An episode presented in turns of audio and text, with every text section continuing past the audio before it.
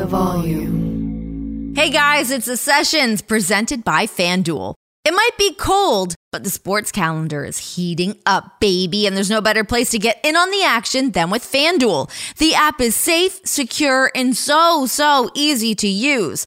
FanDuel always has exclusive offers, boosts, and more. And when you win, you're gonna get paid real fast. FanDuel has lots of ways to play, like with the spread, money line, over, under, team totals, player props, and so much more. You can jump into the action at any time during the game with live betting. And you can combine multiple bets from the same game in a same game parlay to try out the same game parlay plus. Get in on that. And FanDuel is now live in Maryland, y'all. So use the promo code Renee, R E N E E, and download the FanDuel app today to start making every moment more. Disclaimer 21 plus in select states. Gambling problem? Call 1 800 Gambler or visit fanduel.com slash RG for Colorado, Iowa, Minneapolis, New Jersey, Pennsylvania, Illinois, and Virginia. 1 800 Next Step or text Next Step to 53342. 1-888-789-7777 or visit ccpg.org slash chat for Connecticut. 1-800-9-WITH-IT for Indiana. 1-877-770-STOP for Louisiana. Visit mdgamblinghelp.org for Maryland. Tennessee Redline 1-800-889-9789 for Tennessee. Visit ksgamblinghelp.com for Kansas. 1-800-522-4700 for Wyoming or visit www.1800gambler.net for West Virginia. Hey guys, welcome to the best of the sessions. What we have done is we've combined the best of Tuesday's episode and Thursday's episode, mashed them together to give you a beautiful little audio gift for your ear holes. We have some awesome, awesome guests on the show. Cannot thank people enough for taking the time to to come hang out with me. Give me a little bit of their time. We give you a little bit of that. We all get to hang out and enjoy it, learn a little bit about each other. Um, so it's really cool to mash these all together, and you guys can get those little abbreviated highlights of both of the interviews throughout the week. Also, of course, if you want to listen to the full lengths, you can do that. They all exist. Uh, just make sure to check out all things from the Volume Podcast Network. Like, subscribe, turn on those notifications, all that good stuff. But let's get into it. Here's the best of the sessions. Anything I need to know? This is a free flowing conversation. This is an interview. Did you research my life? What, what, what are we working with? I re- I researched a few things. I've got a couple things written down. Um, we're just gonna bullshit. We're just gonna bullshit a little bit. Um, but first things first, Sonjay. I would just like to give us both a shout out for owning these beautiful Oh. fake plants to just really spice up the background. Where did it go? There it is. Yes. thanks to the, thanks to my wife. Who, this has made it through every house that I've lived in. Hell yes. You know what? You you really got to appreciate the greenery in the house until you realize they still need to be watered and maintained, and then they all die on me. So I've just who has the time? I don't. You don't. I I see some dust. I see some dust on there though. Yeah, this could use a little uh a little Swiffer jet situation. yes. Um as we jumped on here, were you chugging a milk?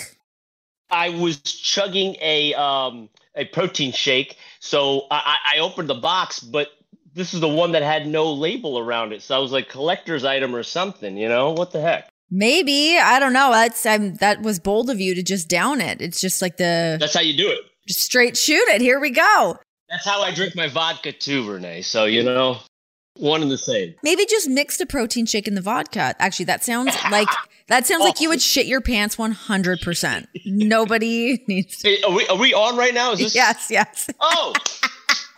I thought you were like waiting for an intro or something. Great, this is great. Let's No, we just do it. I do the intro afterwards. Uh, usually when I have a little peace and quiet in the house. So sometimes my daughter joins me and then all hell breaks loose. But anyways, no, we're in it. We're in the interview. We're doing it.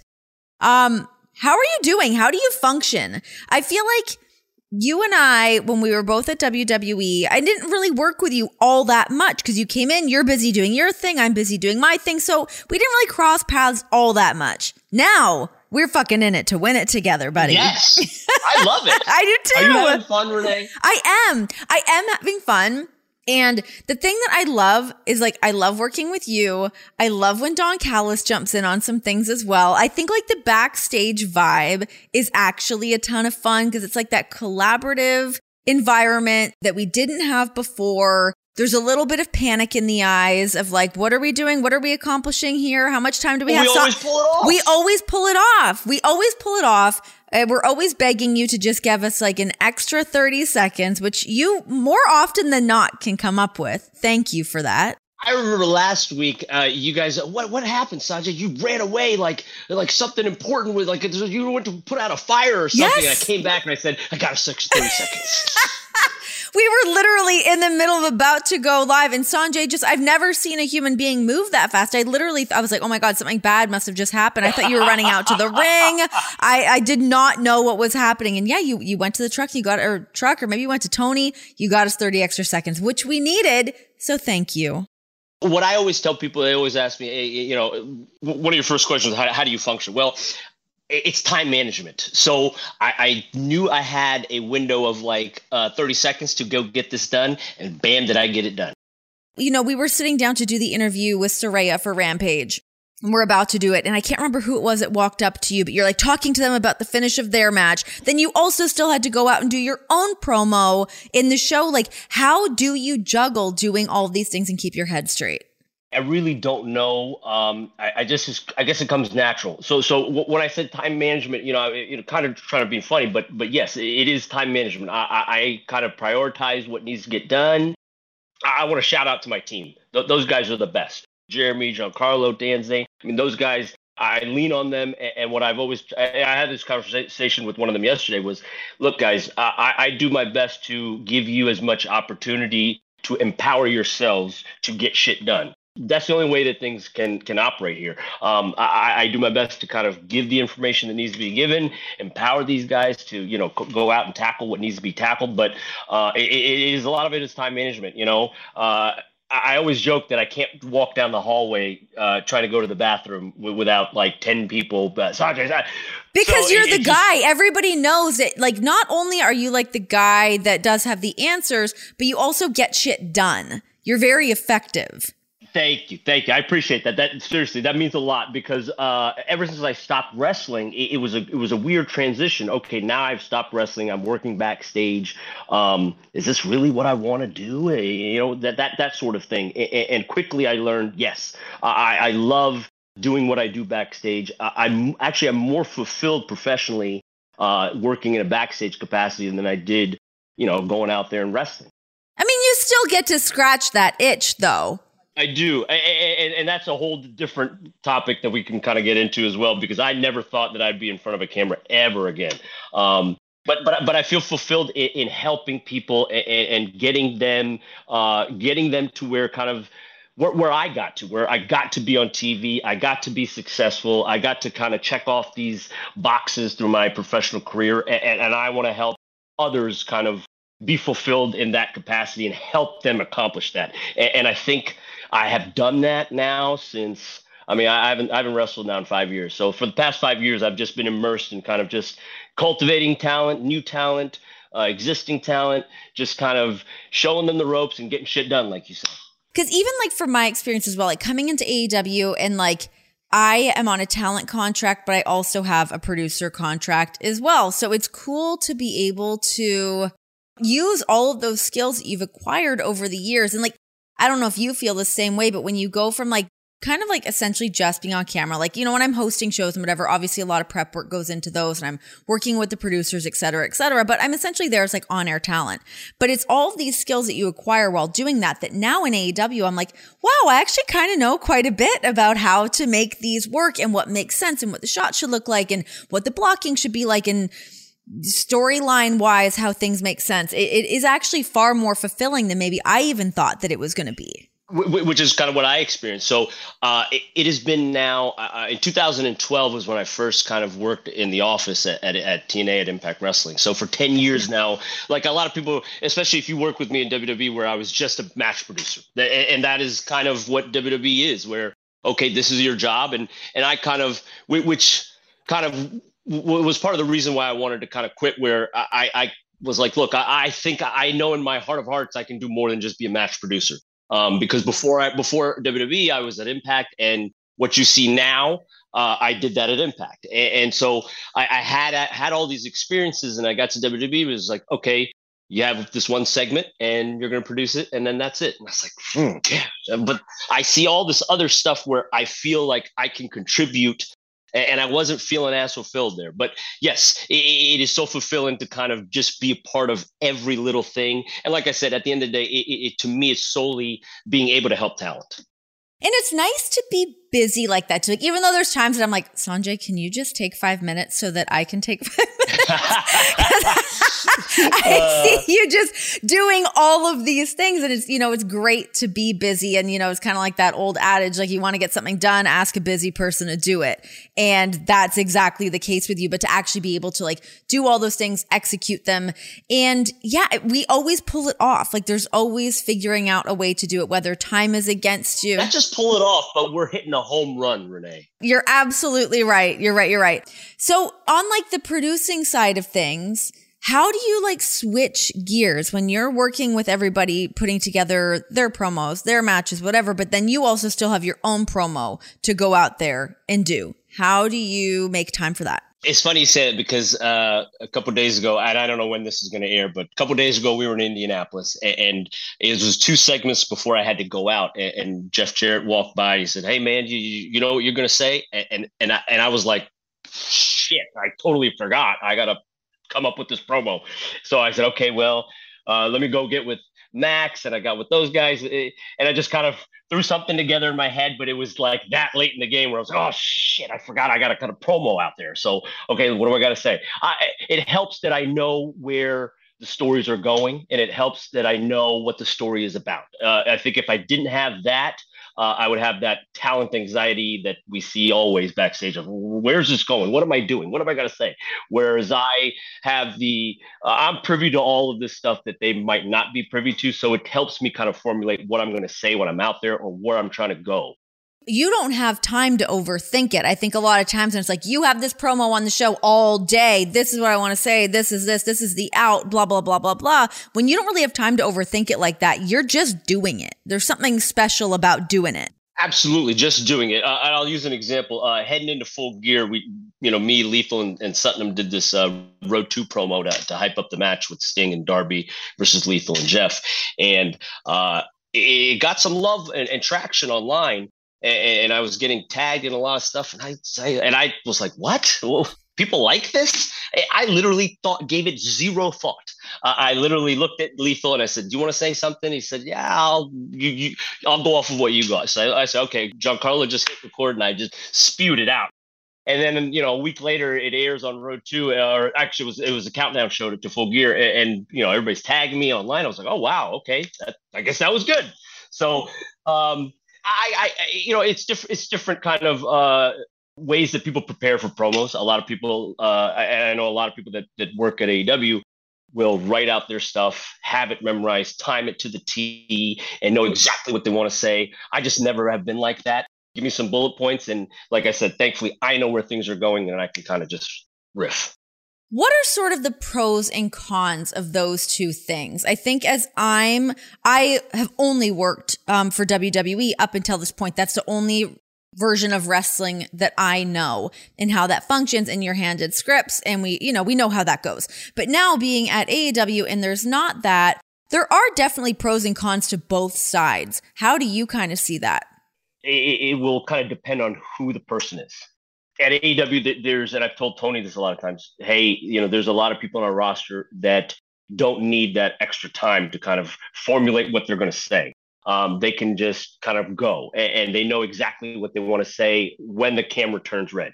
Where there's other people that need extra time to prepare, to know what they're talking about. I think it just depends on who that person is. Um, my duration as a talent, you know, 18, 19 years was I was never handed anything this is what you need to get across. Great. So that is kind of how I trained myself as a professional wrestler and cutting promos. Whereas people that go through the WWE system don't really get that luxury. So then when you, I remember your first day, I went up to you and I said, Hey, how's it feel to have no script? yes. And it's like, fuck, feels great so right before I was going out to do the promo with uh, with the acclaimed on Rampage, and you came up and we were doing that promo with Keith Lee, uh, and you came up and you gave me all the information that we needed, and then you walked off. I can't remember who was standing next to me. It might have been Billy Gunn, maybe, and he was just like, that's just how you do it, right? Like you give me all the information that I need. Cool, you got that. You went off to do your thing. I went to do the thing with the acclaimed, and then went to do the promo uh, with Keith Lee. Well, well Renee, to, to, to, me, it's like if we are all here working here, uh, uh, you know, you have a certain talent that has brought you here. So if if I don't have that trust in you as a talent to be able to do your job, as long as I am empowering you with the information that you need to know, um, I, I, should 100% believe that you can pull off whatever it is I'm telling. You just need that information. So once that information is conveyed, that's why I tell my team, here's the information that we need. Now, you guys all know what to do. Y'all are so talented when it comes to talent production. Everybody is here for a reason. So let those people go out and showcase their talents and why they are here, um, rather than micromanaging every single word and movement. Thank God. Thank God for that. okay, so that brings me to my next question. Working with Tony Khan, how has your relationship with Tony been um, from day one to where you guys are at now? I mean, essentially, I, I don't know if using right hand man is necessarily the word, but I mean, you guys obviously work so closely together. How has that relationship developed over the time? You, you know, right? I, I don't think that Tony has like a right hand man. You know, I, I think that you know we're, we're, we're kind of a team. It's it's uh, me and I got I really gotta you know talk about QT and, and Tony Schiavone and Pat Buck. You know, I think that uh, you know we kind of have figured out a great way to work with each other and complement each other. And Tony kind of knows what all of our strengths are, so he kind of leans on us on those things. And obviously, Tony's uh, you know, the man when it comes to booking the shows and seeing having that long term vision. So uh, all, all, together, I think we're you know just a great team. Hell yeah. You know, I, I, remember having a conversation with Tony. I said, "Hey, man." I, know you know me as a wrestler, but uh, other than that, I, I don't believe you know me from a hole in the wall. But this is what I do this is what I have done, and this is what I am uh, that I can excel at. And and I didn't even want to say, hey, these are the holes that I see here. I just said, hey, look, this is what I can do, and I've done it for years. So whenever you feel like you need to utilize me, bam, put me in, coach. And a lot of people don't realize, but uh, that work at AEW. But I came to AEW to do basically like one job as a producer, uh, and then you know six months later. Wait, what was that job as a producer? What was that? Was it something specific? I had come in to help with the backstage uh, shots, being a backstage producer. Uh, in wrestling, you have a TV producer, which I kind of feel like I'm a TV producer on backstage. But then when I put the headset on, I'm a wrestling producer. Um, they wanted, hey, we've got enough coaches and wrestling producers. Can you please help us backstage? And I did that at Impact. So boom, I came in to kind of help the, the pre-tape process and the backstage elements of the show, and then quickly three to six months later, uh, you know, I'm sitting in Tony's office all day. Yeah. So I, I, don't know how that I don't know how that blossomed, and, and um, I think I think internally, and uh, you know, I probably had this conversation with my wife when when I said, "Hey, I want to quit." WWE and go to another place was hey l- let me get here and, and organically everything will fall into place i'm not going to push anything nor am i going to insert myself into where i don't need to be inserted it will organically happen and it did organically happen where Sonjay, you have formatted, timed, and written television. Take a look at this. But just stuff like that. So kind of evolved to working side by side with Tony, and, I love it, man. I, I, always tell people I've worked with uh, a bunch of billionaires at this point. So here's, is he your favorite billionaire? Tony, hundred percent. He's my favorite billionaire of all time. Um, but but but I've worked with all these you know powerful people in wrestling, billionaires, and he is like the. And, and, maybe it helps that we're the same age. We're six months apart. Uh, we have a similar uh, background. You know, he, his dad's a Pakistani immigrant that came here. My parents are Indian immigrants. Um, th- th- there's a relation there. It, it's funny when I first met Shad, I would just speak Punjabi with him all the time. So so so you know I, I, feel like those kind of things brought us a little closer. Um I, I, don't know man. It just blossomed and i love it. I love it. I love working with tony just because he is uh he's just so approachable and, and he's just like a dude. He's just a cool dude.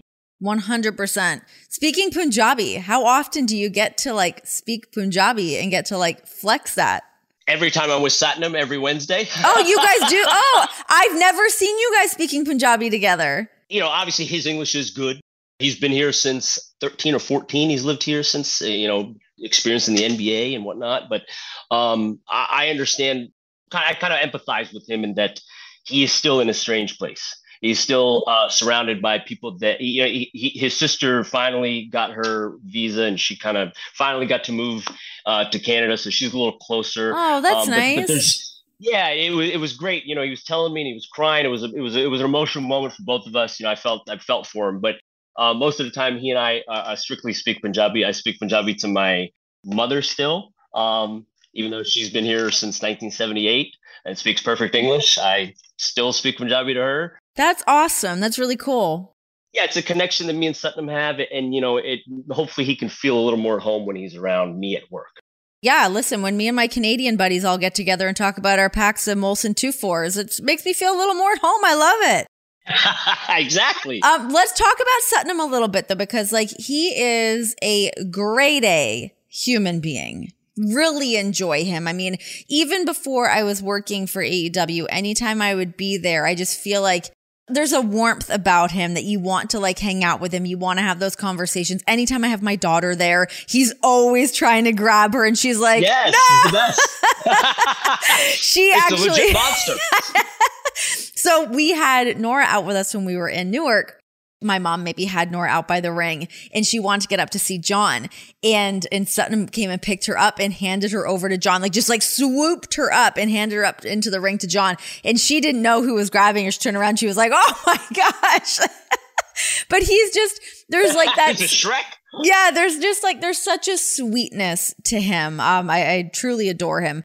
Uh, what has your experience been like working with him? I mean, obviously the things that you just kind of rattled off, but I love him. I love him as a person. I love him as a as a professional. Um, me and him have obviously this bond where um, we're both from the same place with the same background. We speak the same language, and there's not many of us in professional wrestling.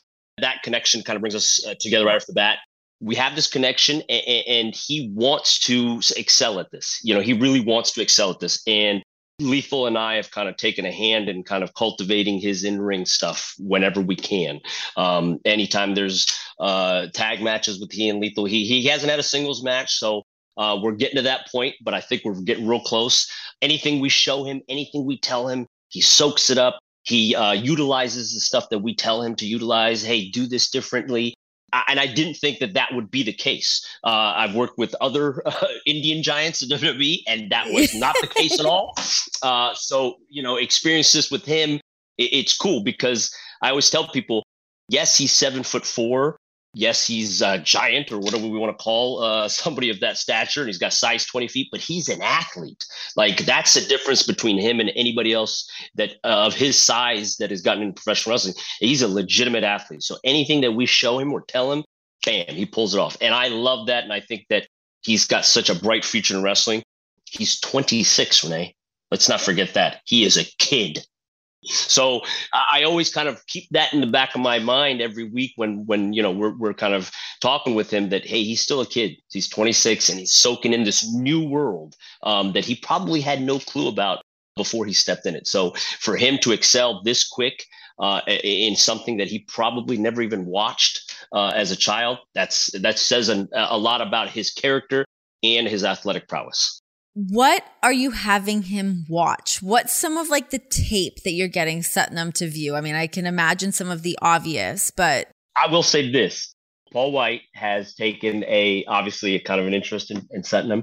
And and uh, they have kind of got that giant yeah, heat. Don't get that right. giant heat. but, but they kind of hit it off. They, so so yeah. when it comes to like tape study and stuff, I tell Satnam, whatever Paul tells you, just listen and do that. So, uh, and I appreciate Paul taking that time and effort and energy that he expends with Satnam because there, you know, there's some days where uh, Lethal and I just don't have a, a, chance to get in the ring with him, but Paul does. So I've kind of told Satnam, hey, Paul will be your ticket to success if you just listen to what he's telling you to do. He is experienced. He, if there's anybody in AEW that can empathize and sympathize with uh, Satnam's issues and problems and, and, and kind of excelling at something like this. It's Paul. Oh, 100%. I mean, what are the odds of being able to like show up somewhere and you've got Paul White there to be like, oh, I can actually tell you exactly how all of this stuff works and what's going to work for you, what's not, etc. Exactly. So, so that's why I tell Satnam a lot of times is look, Lethal and I will tell you our perspective, but our perspective is going to be way different than his. His perspective and, and, and, his insight will be more centered and geared to you. So whenever he wants to sit with you, just sit down and listen and soak it all in. The learning tree of show. Get up under it. It's a place to be. Um, for you to be reunited with Jay Lethal, what were what were those like first few moments like of you guys being like back in business together? When he first got here, um, it, it, it took I I would say maybe four or five months before we got linked together on television.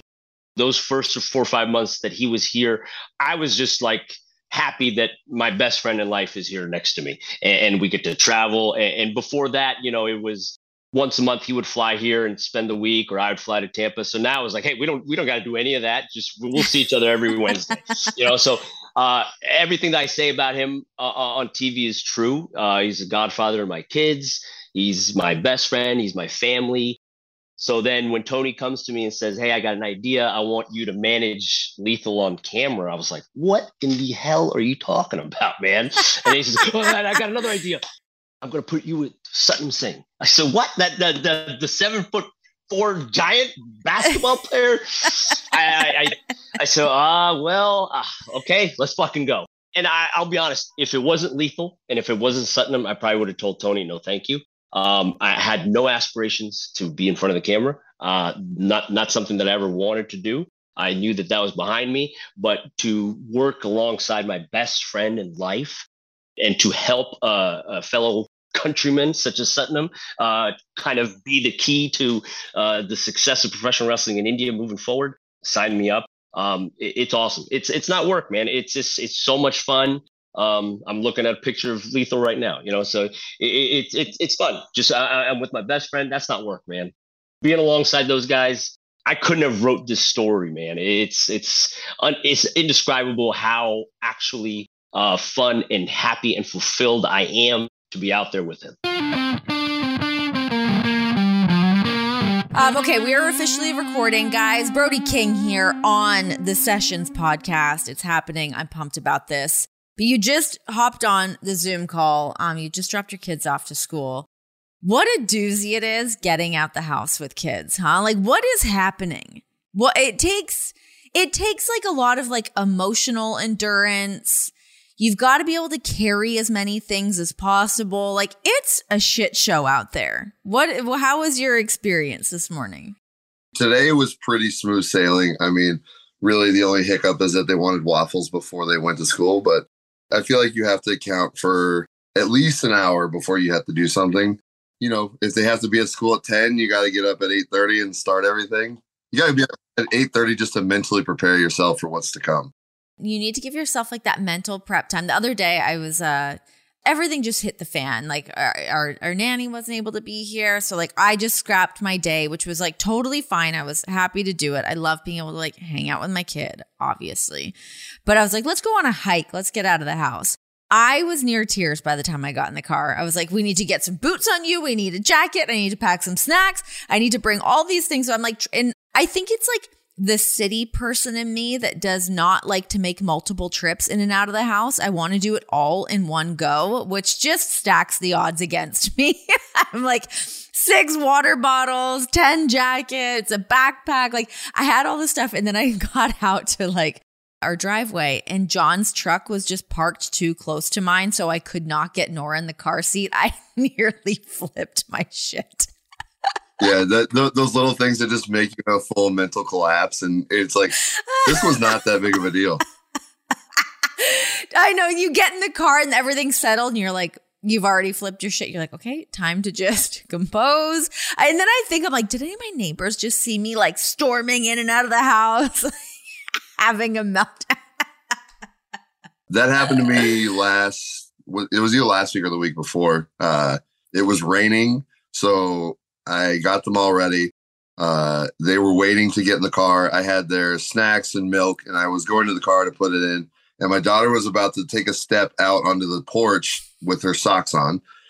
So yeah. I like hopped back up on the porch and I just ate shit. Like my foot oh, no. came out and I just full back bumped on the porch. Cereal went fucking everywhere. then it's just like I'm trying to like not like lose my shit that moment. So I just like stood there and was like, Uh, I uploaded the video to TikTok, so you know, ring, ring Oh, camera's good for one thing, and that's for people falling on the porch. oh my god. Fan- that you put that up, you posted it? Oh yeah, Oh, I missed it. I need to see that. That's amazing. Oh my God. I love it. It's so funny too when like that moment happens and you're just like, you don't even get mad. You just kind of sit there stewing in your rage. That's, that's when it's, it's really, really bad. Um, I feel like I can't picture you actually getting mad. What does mad Brody look like? uh, you know, I feel like most people can't picture me being happy, which is why it throws them off when I'm in public. It's funny kind of like leading up to this interview. Um, and as I'm like always trying to like book guests, figure out what we're doing on the show, blah, blah, blah. Like so many people are like, you gotta get Brody King on. Like I feel like you are like a favorite of the boys. Everyone loves you. Well, that's that's awesome. I I appreciate that. I mean, I, I just have, I don't know, I have some good stories, and I have a lot of life experience, I guess. That's true. You do. Yeah. I, I mean, I don't know these stories firsthand and we're going to get into them. Um, but yeah, you are a very layered fellow. Um, so that being said, let's start with a little God's hate, your band. Um, how, uh, just like kind of walk me through the hardcore music scene and what like your love of that is creating a band because as much as like I've been uh, in and around it I understand to a degree the hardcore music scene but I want to know from your perspective where like that love comes from Music has always been around. My dad listened to like Black Sabbath and like heavier alternative music, like Rage Against the Machine, Tool, stuff like that. Um, when I was in middle school, uh, so this was like 97, 98, 99 ish. When I started getting into uh, like punk rock music, so I started getting into bands like Rancid, uh, Black Flag, AFI, Offspring. That kind of like forged my pathway through like finding punk rock and like all those ethos behind it. And then I also liked, you know, metal music like Slipknot and stuff like that, which hardcore music is kind of like both of those melded together. And it's just a more aggressive punk, uh, more violent punk rock, if you will. And uh, that that kind of always spoke to me. And then when I was in high school, like that, I really started going to like local hardcore shows and punk rock shows. And, you know, I found straight edge through hardcore music and what is the correlation between that between um hardcore music and, and straight edge I mean, it was created in hardcore music. okay I did see I didn't know that I honestly mostly know about the straight edge lifestyle through professional wrestling and obviously the guys that are associated with that Yeah. So, I mean, like, obviously, you know, people don't drink and do drugs all the time. We're like the common misconception, like when people are like, oh, I'm kind of straight edge, just like, no, you're not. It's like, it's more of like an ethos and like a badge of honor than it is like, you know, this is what I am. It's like, this is like how I live my life type thing. And it comes from, you know, the ethos of punk rock and hardcore music. So it's like when a normal person is like, I'm straight edge, you're like, yeah, it's okay. No, you cannot be a part timer straight edger. You're either in or you're out. Shit or get off the pot. and from there on, it was just kind of all consuming. I mean, I've been in and out of bands for 10 years. Uh, Always hardcore? Always hardcore. Yeah. I met my wife through it. Oh, cool. Okay. Up until wrestling, hardcore was my life. So I was watching some of the videos like of your band, of you guys doing like live shows and stuff. Like it is very physical. Uh-huh. Holy shit. like and you're saying like, oh, you like meet friends there and it's like this really great environment. I'm like, oh my God, I feel like I'd get my ass kicked if I was there. Like, how do you like physically I mean, obviously on the physical side of things, as a professional wrestler, you know what you're getting into, but you were having people like grabbing at like your neck and like launching themselves into the crowd. Like you're dodging people left, right, and center. Like that's pretty nuts. You you get like beat up at those shows? Oh, yeah. There- I mean, there's a lot of people that get beat up at those shows, but Oh my God. somebody put it this way the, the other day. They're like, it's a safe space to do very unsafe things. Uh, and that was like, you know, if it wasn't for hardcore and punk rock music, I'm pretty sure that I would have ended up somewhere much less enjoyable.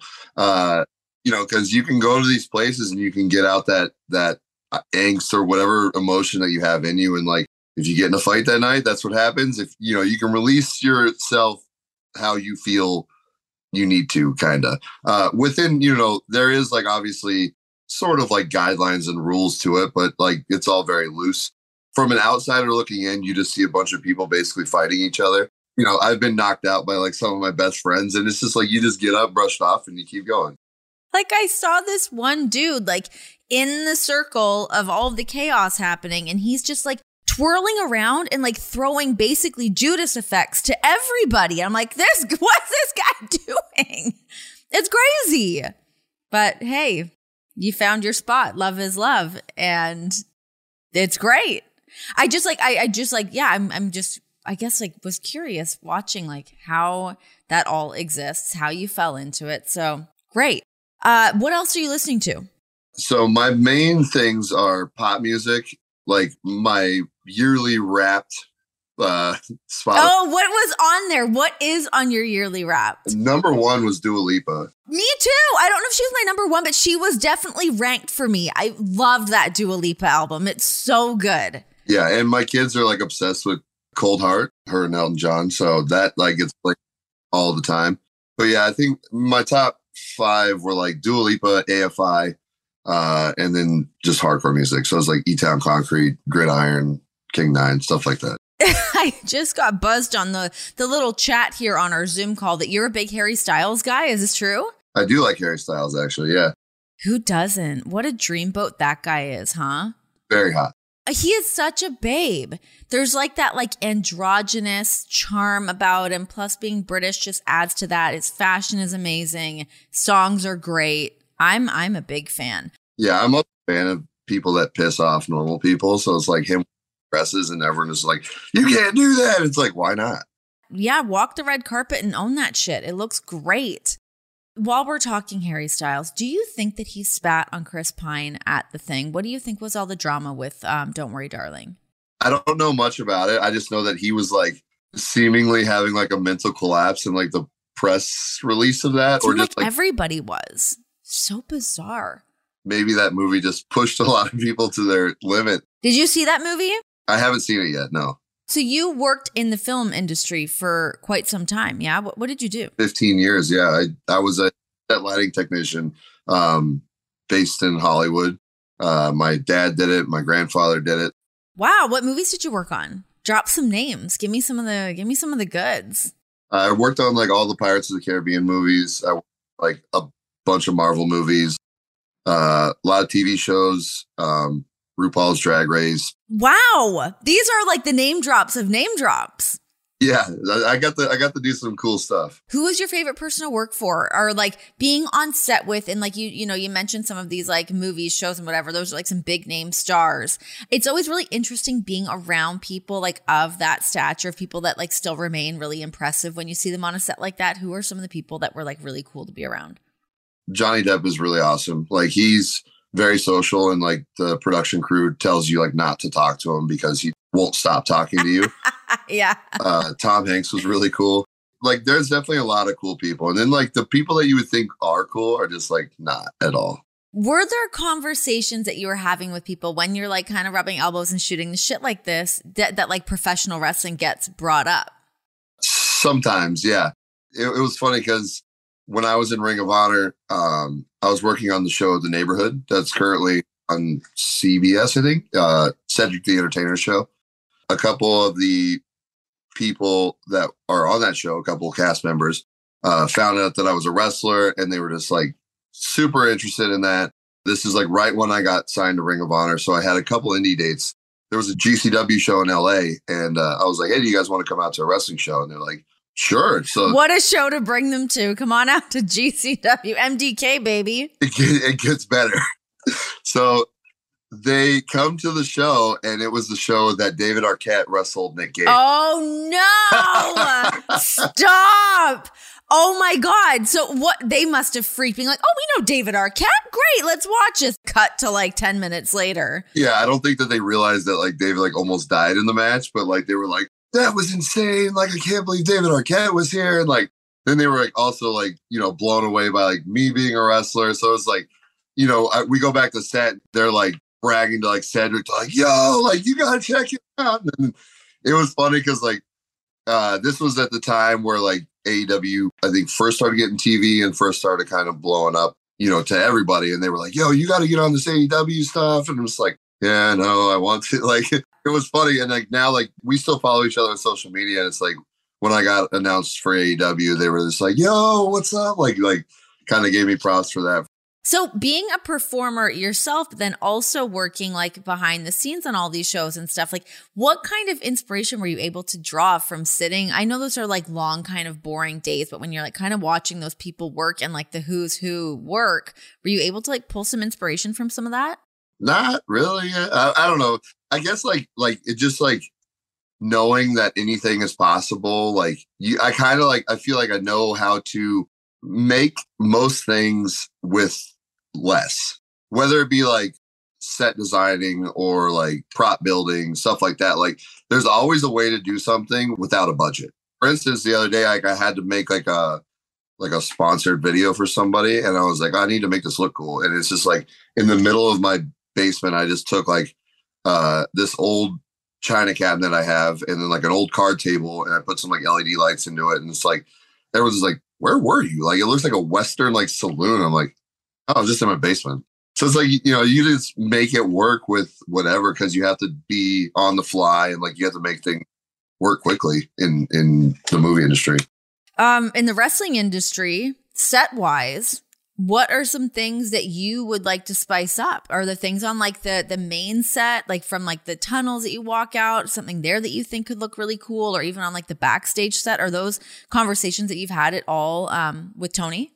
No, not really. I mean, like I feel like you know stuff like at like the fan fest and stuff. I feel like we can really there's a lot of room for improvement there, just to like give the fans a better experience of like not just having like concrete walls and stuff. I feel like you know pipe and drape goes a long ways and you know filling the empty space uh you know if there's just like a wrestling ring in the middle of a giant room it helps a lot um you know for shark week we had the giant shark cage and there was like some like aquatic stuff like on the stage i feel like you know for the theme shows we could do more stuff like that it just adds something else to look at and something else to like like oh that's different I feel like you need to have like two contracts. I think you need to have like the pro wrestler contract, but then also like on like the set design team.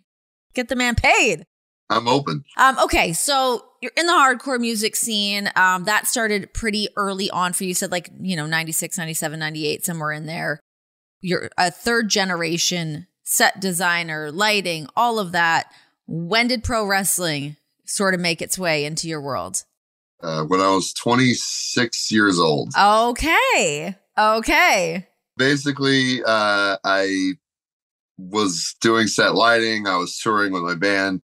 You know, I was making good money, but I didn't like love my job. You know, at the end of the day, it's like you said, it's long hours, very physical. Uh, it's in a nutshell, it's basically just construction. It's a thankless job too, right? I feel like every crew guy when I'm like walking out, I I try to thank like all of them that I walk by, and they all just look at me like, was he talking to me? You know, I just want them to know, like, I, Yeah. I've been on this side. I know how it is. Like, you guys are doing a great job. And I feel like uh, a lot of my peers maybe don't think about that on a daily basis. Like, these guys are making, you know, a, a normal living wage and like working their asses off. And they're there before we're there and they're after we're there. So it's like they definitely deserve more praise, I feel like. And it's not like their local crew that's hired, right? These are guys that are still traveling the same as everybody else is. They're away from their family. I mean, yes, sometimes there is local crew brought in there, obviously, but like a lot of times it's like those those behind the scenes crew people are, yeah, they're traveling the same grueling schedule that everybody else is. Yeah, and it's like you know these are the guys that you know in the heat of the moment you're barking orders at, and then they just make it happen. So it's like give them a little thank you on the way out.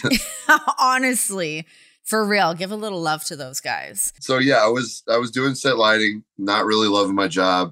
I was with my wife. We've been together for almost 11 years now. You know, she kind of was with me through the whole thing.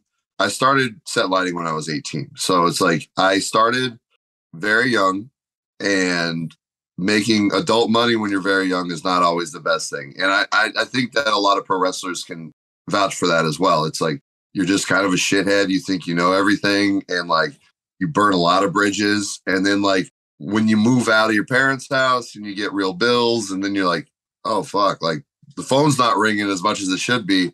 I need to start, you know, making amends and and putting my head to the grindstone. And I started like figuring it out. Um, I bought a house and like we were doing great. And then I was just, my one of my friends started uh his girlfriend was an in arena host for the LA Kings. Is this Carlin?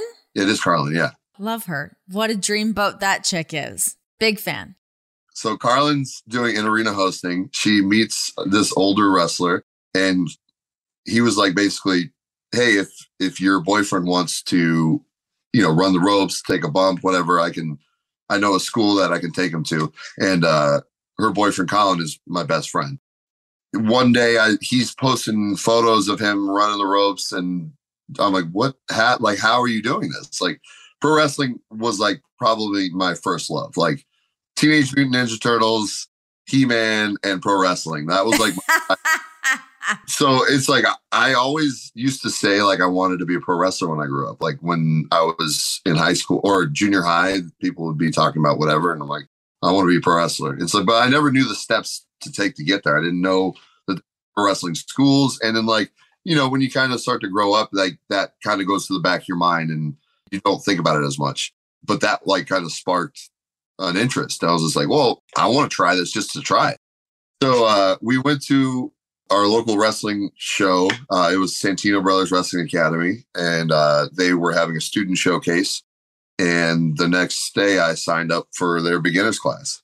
When you think of like the base of it, of like, oh, I want to be a pro wrestler, but like, how the hell does somebody actually accomplish that if it's not a thing that's right in front of you and tracking down the schools and then like actually putting in the work to do that. It's not this hobbyist kind of thing. You're like really seeking that out. I find that really fascinating of like what those first steps are, that first day, taking that first bump, finding the first person that like really took you under their wing. Like I find all that stuff so fascinating. My pro wrestling experience was, I feel like, very old school. Uh, my trainer, Joey Chaos, he never wants to put out a product that isn't ready to do an entire match. So I can't call a match, call on the fly, stuff like that.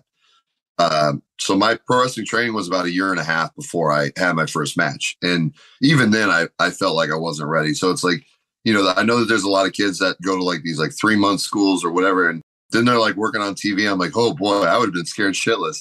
But yeah, those first days were like definitely eye opening. Uh, you know, obviously the cardio, the physicality, like the physicality was fine. Like as far as like taking chops, forearms, bumping, like stuff like that, I've done that forever. Like you said, I'm getting hit in the in a mosh pit, diving off the stage into nobody. It's like, yeah, I'll take a. Bu-.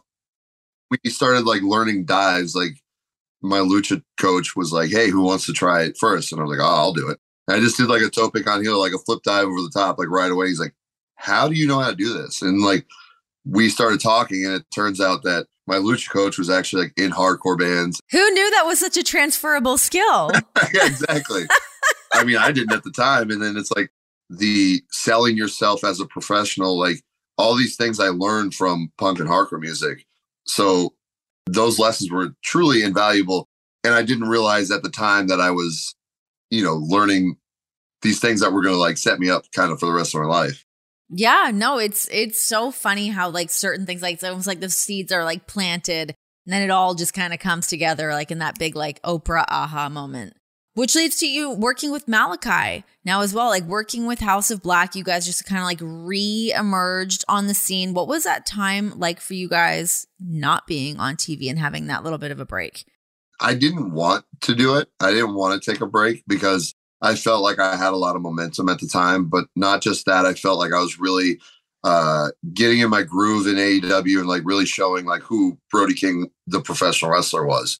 I got to wrestle Darby twice. I got to wrestle Jon. And it's like, I feel like those three matches really put me on the map, like where people were just like, oh, he's just like Malakai's sidekick to like, oh shit, he's like a threat.